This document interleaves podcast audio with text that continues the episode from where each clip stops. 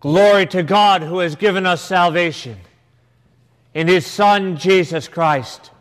Glory to God forever and ever. Amen. Please be seated. Wednesday is Ash Wednesday and begins the journey of Lent. And during the holy season of Lent, the church fasts from the Easter proclamation. Alleluia. And so today is the last time that you will hear on the Lord's Day the word Alleluia until it is proclaimed anew at the great celebration of the resurrection. So feel free at any time while I'm preaching to yell out Alleluia. Okay. I have a letter here from our dear bishop because today we are celebrating St. Chad, Bishop of Lichfield, who is one of our two patron saints in this parish. And so Bishop Harvey writes My dear friends at Holy Trinity Anglican Church, I note that Sunday coming is the feast of St. Chad and that since he is one of your patron saints, you will be observing the event. I pray that weather will cooperate and that you will have a glorious celebration as you commemorate this saint of God who so fearlessly and untiringly helped lay such a firm foundation for the faith in what was then a very hostile environment.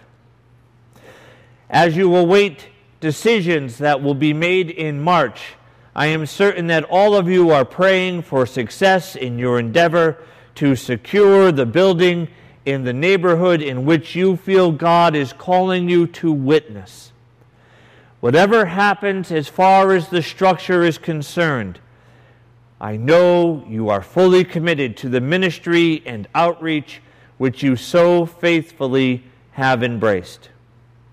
Do know that you are very much in my intercessions and that I continue to hold you all in much admiration and respect, especially at such a time. I look forward to being with you during the great festival of Easter. Faithfully, Donald Bishop. And so we have heard from our bishop who will be remembering us today at the altar wherever he may be in this world as he travels so much, as we celebrate the feast of St. Chad.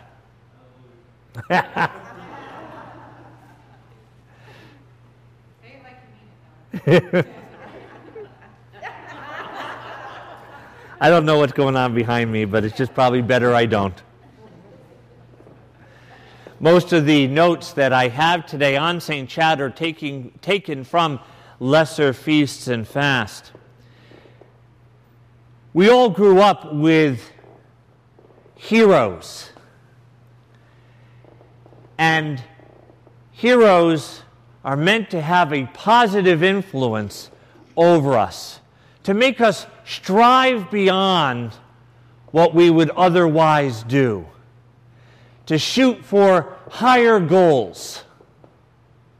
And a patron saint is a hero for the local congregation, a hero as someone who strove for the faith once delivered to the saints. Alleluia. Whose faithfulness bore fruit, an example to us of what it means to live our life in Jesus Christ and to love others as Jesus loves them. You've heard me say before, and I will say it again, and the Feast of St. Chad is a wonderful time to say this. As Christians, we are only called to love and minister to those for whom Jesus died. No one else. Of course, the trick there is that Jesus loves and died for everyone. For everyone. And St. Chad was a wonderful example of someone who not only loved the Lord Jesus and loved the church of our Lord Jesus and loved the gospel of our Lord Jesus, but he loved all peoples, even his enemies, because they were those for whom Jesus died. Hallelujah. Hallelujah. They were in the heart of Jesus when he stretched forth his arms on the hardwood of the cross. And so Chad is a hero. Not that he wasn't a sinful man, he was a sinful man, as you and I are sinful. He was broken in many ways. He fell short. But he loved Jesus. And because he loved Jesus, he loved other people. And he was never content to simply know the Word of God. No, it was important, if you know the Word of God, to live the Word of God. Hallelujah. Hallelujah. To forgive as we are forgiven, to love as we are loved, to share the good news as we have received the good news. Now, it is not enough for us to be orthodox and to think that that means that we can believe the faith correctly without it radically changing our lives. Who has ever heard of someone getting their license to drive, but there being no obligations? Who here has ever joined a hockey league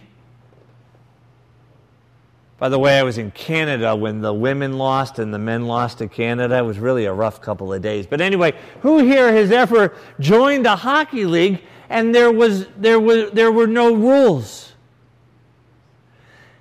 How come it is that people believe they can give their life to the living God and there be no radical change? No giving our life to God in Jesus Christ means a radical change one where we love as we are loved, forgive as we are forgiven, share the good news as we receive the good news. As the patron of our archdeaconry, St. John the Baptist said, Jesus must increase, but we must decrease. Jesus must become bigger in your heart, in my heart, in the heart of this church family, and it must spill out from us into the hearts and lives of others. We must, amen, we must love those who it is hard to love. And that includes sometimes ourselves. Sometimes it's hard to love ourselves. Now, I never have that problem, but uh, just kidding. That's right. But we are to love and to minister. We are to be our brother's keeper. Chad was one of four brothers, all of whom lived out their life in service to the church. Now, this is how we are to be. We are all brothers and sisters in Christ Jesus, and we are to live out our lives in service to Jesus and His church. We cannot be members of Christ and I have struggled with this word compartmentalized. Did I do okay? Thank you. Praise God. Hallelujah. Right? Our faith and how what it means to live out that faith. We are to be clothed in Christ. How many of you, and I'm, you don't have to really raise your hand, did this when the gospel was proclaimed? It's not enough to simply do it, we must mean it. That the good news of life and salvation is to be on our minds. Our thoughts must bow humbly before the good news of Jesus Christ. They must be on upon our lips. Our words are to be filtered by the gospel, the good news of Jesus. Our hearts must have that good news inscribed on them. Chad was a disciple of St. Aidan of Lindisfarne and was a monk in the ancient Christian church. Now, another thing that hopefully we can model ourselves after as we look at St. Chad as someone who loved Jesus and loved all people because they were loved by Jesus is that he was a missionary bishop. He did not simply sit in an office somewhere, but rather, but rather walked his diocese, sharing the good news of Jesus with whomever he met. Just make sure he's all right. Living out that gospel. And so we are called as an Anglican church to be a missionary people. We are to be out and about, loving those for whom Jesus died. Alleluia. Get it out now. I always liked it that the pancake supper, we're not having one this year, I guess, but the pancake supper was always, you know, Fat Tuesday, the night before Ash Wednesday, and you had to get out all the alleluias, and the more pancakes I ate, the more I said hallelujah.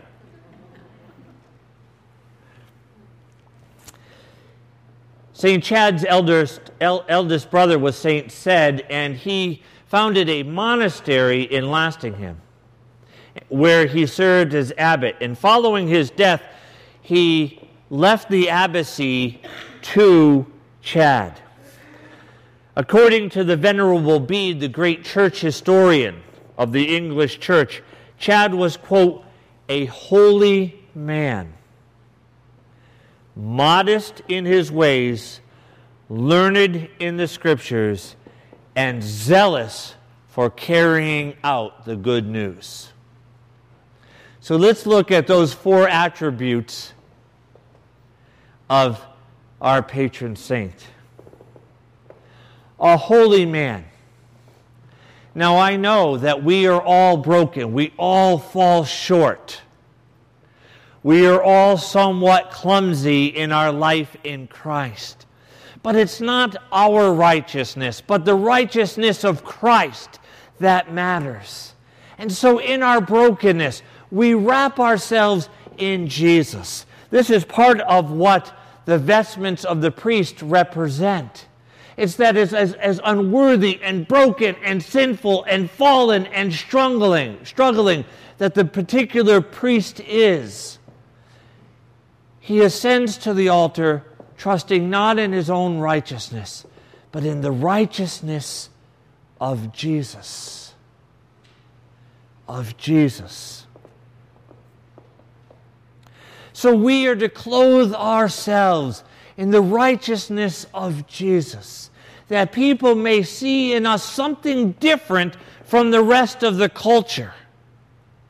If we are indistinguishable from the culture, then we are still proclaiming something to the culture. And do you know what we are proclaiming if we are indistinguishable from the culture? that Jesus Christ makes no difference.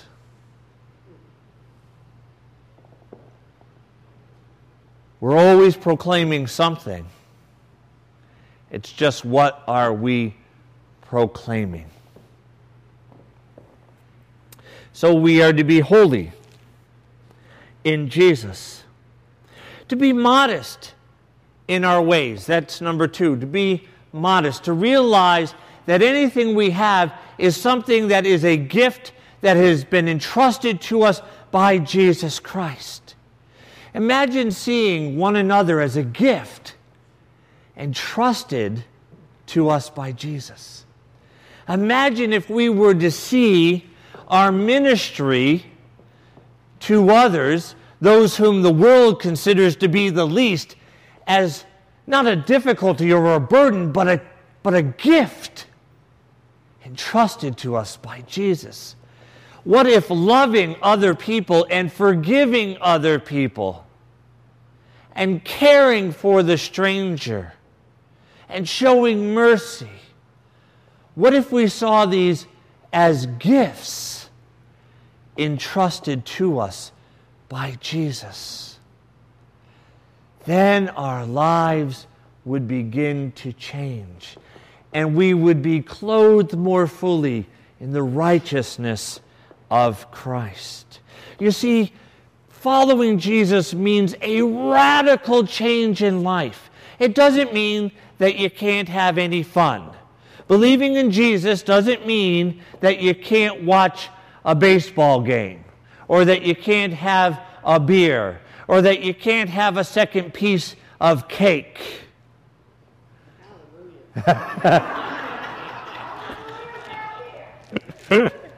Here endeth the lesson, yes.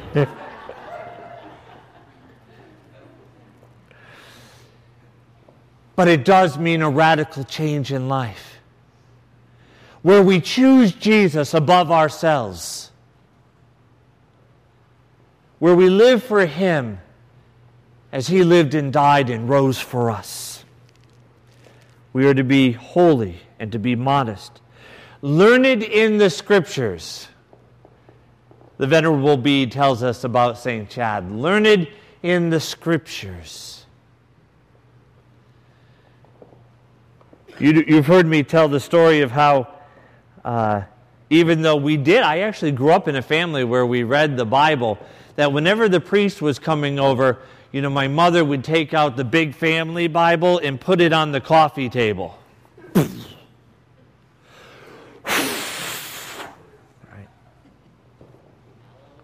Amen. Because the priest was coming. You see, it's not important to put the Bible out on the coffee table for the priest. In fact, all the priest wants is a little coffee and some of that cake.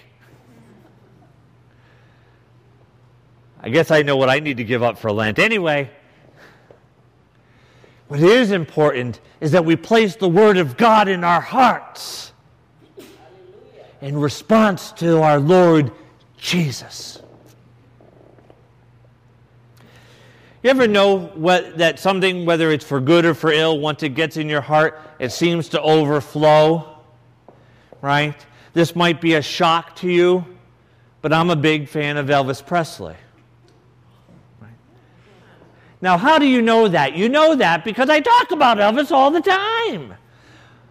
Right? Why? Because I love Elvis Presley, right? Yesterday, Becca told me her favorite memory was the day Elvis was born.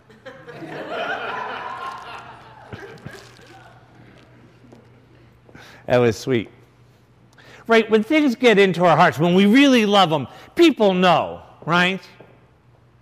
What restaurant do I go to um, uh, the most in Marlboro?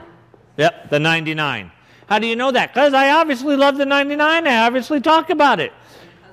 it's where we're going later, actually, Deacon Bob. What's my what's my, my favorite kind of car?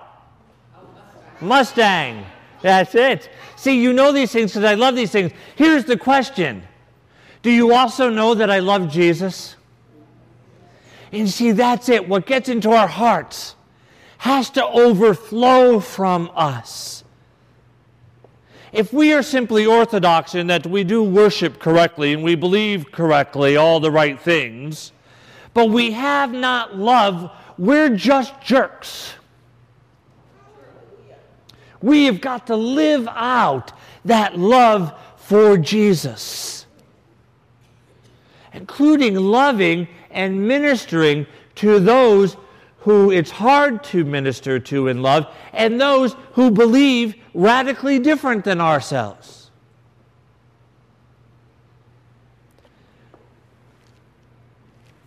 We are to be learned in the scriptures. The scriptures have to be placed in our hearts. That has to be the table upon which the Bible is placed, our hearts.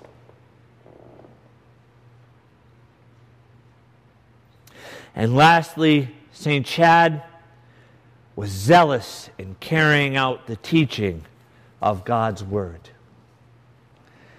This is what we are called to be. We can be zealous Red Sox fans, we can be zealous that other team. We can be zealous for a lot of things. Are we zealous for our faith? Do we love those who are different from us?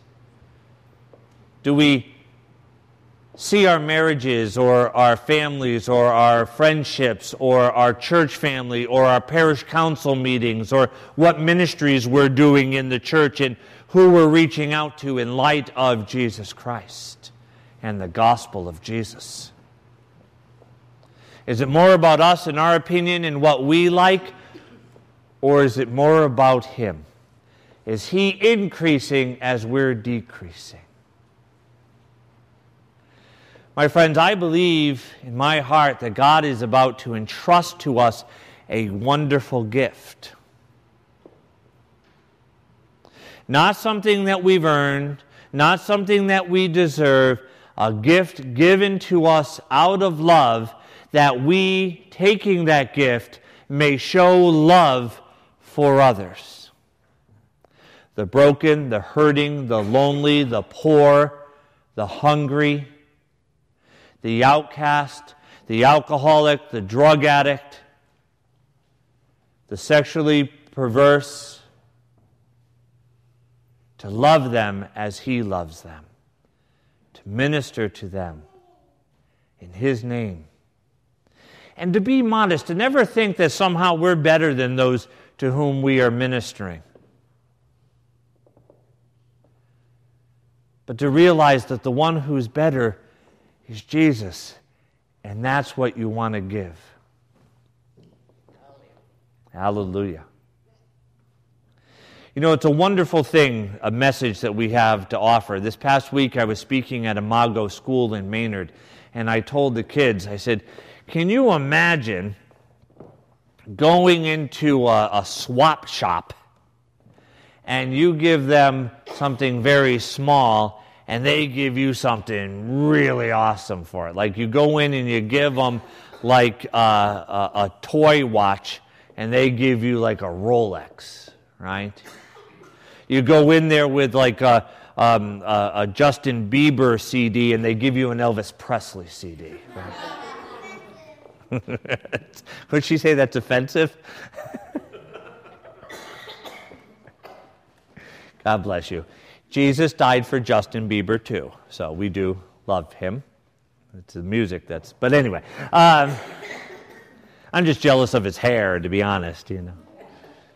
I said, wouldn't that be great if you could go in? Well, you see, that's how it is with our Lord Jesus Christ. You go in and you give him sin, and in exchange for that sin, he gives you forgiveness. You go in and you give him your woundedness. In exchange, he gives you his healing. You go in and you give him the bad in your life, and he bestows upon you his goodness. You go in and you give him the consequence of our sin, which is death, and he gives you eternal life.